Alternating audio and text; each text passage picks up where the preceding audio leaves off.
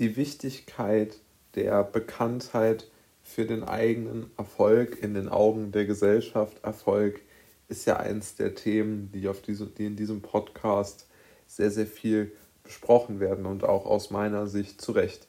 Und genau darauf möchte ich auch heute eingehen, nämlich auf genau das, wie ich es angekündigt habe, nämlich auf die auf den Bezugspunkt Ideen oder was als Idee verkauft wird. Es gibt sehr viele Menschen mit guten Ideen, mit unkonventionellen Ideen, nur leider Gottes sind diese Menschen unbekannt und deshalb werden auch ihre Ideen nie umgesetzt. Beispiel. Natürlich ist es so, dass es sehr viele begabte Autoren gibt. In Deutschland. Bleiben wir jetzt mal bei Deutschland. Und trotzdem sind die fremdgeschriebenen Biografien von Barack Obama und Kamala Harris in Deutschland Bestseller. Und ich würde mit Ihnen wetten, dass es mit Sicherheit bessere Bücher und sagen wir mal kreativer geschriebene, angriffigere, lustigere was auch immer man für einen Parameter ansetzen will, auf jeden Fall bessere Bücher als diese zwei. Warum sind die in den Bestsellerlisten? Ganz einfach. Aus meiner Sicht äh, zum einen, weil diese Bestsellerlisten im Vorhinein schon feststehen, aber noch viel, viel wichtiger geht es ja darum, dass ähm, einfach die Bücher von, von Menschen gekauft werden, die die Leute kennen. Ja? Und die Popularität spielt dort wieder mal eine wichtige Rolle. Und die Ideen von Kamala Harris zum Beispiel, um jetzt mal dieses spezifische Beispiel ein, äh, auf dieses spezifische Beispiel einzugehen, die sind ja wirklich, also besonders beeindruckt oder äh, begeistert bin ich jetzt davon nicht. Geht ja nicht um mich, aber ich glaube jetzt nicht, dass dort besonders äh, viel zu holen ist, ja.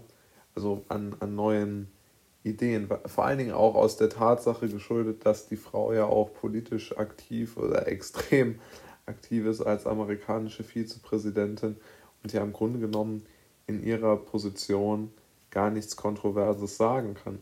Wohingegen ein junger Autor oder Autorin ähm, ganz einfach äh, sich frei von der Leber weg unkonventionellen Ideen hingeben kann.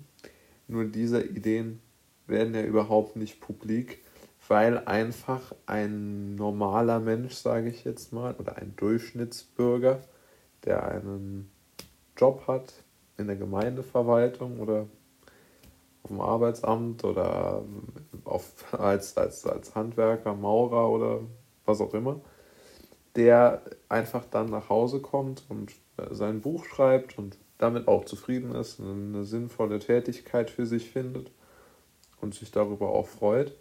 Und der steckt dort dann so viel Liebe und Herzblut hinein und es liest aber einfach niemand, weil das Buch ja gar nicht publik wird. Oder ich zum Beispiel, ich habe früher, was ist früher, noch bis vor einem Jahr ungefähr genau den gleichen Konsumentenfehler, so möchte ich ihn mal nennen, gemacht. Nämlich ich habe auch immer die Bücher gekauft, die irgendwo ähm, ja, blöd, oder jetzt so blöd, blöd, so blöd es sich anhört, aber die einfach einem vorgeschlagen wurden. Zum Beispiel die Biografie von Edward Snowden, ja, die wurde mir äh, vorgeschlagen. Ich fand zugegebenermaßen auch das Thema interessant in, im, im Internet einfach und äh, dann habe ich es mir gekauft und ich muss sagen, ich finde es ist nicht besonders gut gelungen. Mir persönlich gefällt es nicht. Aber äh, zum Beispiel diese, die alten Klassiker, die man gar nicht mehr, ähm, die jetzt nicht so im, im Vordergrund stehen. Ob es zum Beispiel habe ich mir für ganz kleines Geld einen äh, neuen riesigen Buchband von, äh, ich komme wieder mit meinem äh, Dostoevsky von, von über 800 Seiten und da sind so viele Geschichten von dem drin. Und zu der Zeit, als er das geschrieben hat, darauf möchte ich eigentlich zurückkommen, waren die Dinge, die er dort aufgelistet hat, ja jetzt nicht äh, ähm, konform. Ja? Er hat ja sehr viel über einfache Menschen geschrieben. Und wenn wir uns angucken, dass natürlich die, die, diese, diese, diese extrem reichen, mächtigen Menschen Bücher schreiben. Snowden jetzt nicht unbedingt, aber ich meine jetzt zum Beispiel Obama und Harris, äh, dass diese beiden ja ganz einfach, also deren Macht wird ja auch somit und ihr Reichtum wird ja immer und immer und immer mehr ausgebaut. Und wenn nicht mal irgendwie jemand hingeht und sagt, ich, ich promote jetzt aber dieses unkonventionell gedachte Buch, wie die von meinem hochgeschätzten Dostoevsky, ja, oder, aber ich könnte ehrlich keinen, äh, weiß ich nicht, mit 20er Autor nennen, der jetzt seine tollen äh, Bücher verkaufen kann, ne? oder der jetzt dort eine, eine gute Idee hat. Einfach nicht, weil es die nicht gibt, sondern weil einfach nicht genug Öffentlichkeit dort ist. Und ich muss schon sagen, ähm, das ist, äh, weiß nicht so ganz, wie man damit umgehen soll. Und natürlich, es gibt mit Sicherheit ist Goethes, Fa Goethes Faust besser als mein Buch zum Beispiel. Ja? Viel, viel, also unglaublich viel besser. Ist natürlich so. Aber trotzdem ist es ja auch vollkommen richtig, dass es sehr, sehr viele Bücher gibt, die sich besser verkaufen als mein Buch und die jetzt nicht unbedingt vor Ideen strotzen. Und klar, Vertrieb gehört zum Autorendasein dazu, ungenommen. Aber trotzdem glaube ich, dass ähm, dass einfach dieser Status und diese auch PR-Agenturen zu beauftragen und oder ich weiß nicht, ob das PR-Agenturen machen oder ob das dann direkt äh, von den Verlagen übernommen wird. Der Vertrieb ist ja auch so. Ich meine, wenn man natürlich ähm, über einen riesigen Verlag, der diese Macht dann auch, auch ausübt und, und das Buch dann vertreibt.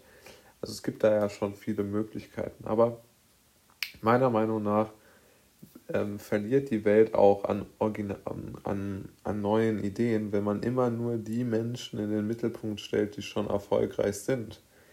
Weil die anderen, die kommen ja gar nicht dazu, erfolgreich dann zu werden. Und aus diesem Grund bin ich auch, versuche ich, ja, als Konsument zum Beispiel immer mich mit Menschen zu unterhalten, die auch gerne Bücher lesen und ob welche welche Bücher die mir empfehlen und ich kaufe oder oder leihe oder lese, bleiben wir mal bei dem Wort, ich lese die dann auch und freue mich dann auch immer, wenn man dann einfach auch erkennt, dass dort ein anderer Schreibstil und eine andere Gedankenwelt herrscht. Und das ist ja auch das Erfrischende. Und ähm, ja, also das wären mal meine Gedanken da dazu und vielleicht noch ein abschließender ähm, Kommentar zum Bücherlesen. Ähm, hat jetzt eigentlich nichts mit dem Thema zu tun, aber mir hat der Satz so gut gefallen, der mir gesagt worden ist, dass ich ihn in dem Podcast auch anbringen möchte. Ähm, ist ein vermutlich in den Mund gelegtes Zitat von Goethe.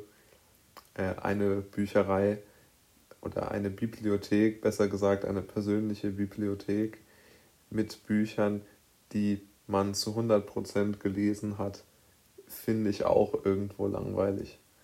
Das war so das Zitat oder das sinngemäße Zitat wohl von Goethe. Und das ist ja auch ganz spannend. Also ich finde, das ist ganz interessant. Und äh, da, das kann man auch drüber nachdenken, weil ja oft so die, die, äh, die äh, Geschichte ist, ja, man muss wie so eine Art Fleißarbeit erst alles alles 100% gelesen haben, bis man sich mal ein neues Buch kauft. Dabei ist es ja auch schön, wenn man äh, auf Bücher so ein bisschen zurückgreifen kann und die quer lesen kann. Oder ich mache das zumindest gerne. Und ähm, ich finde, äh, auch das hat man irgendwie geschafft, in so eine Art ähm, Wettbewerb zu machen. Also das Lesen, zum Beispiel auch diese Schnelllese. Ähm, oder dass das eine gute Sache wäre.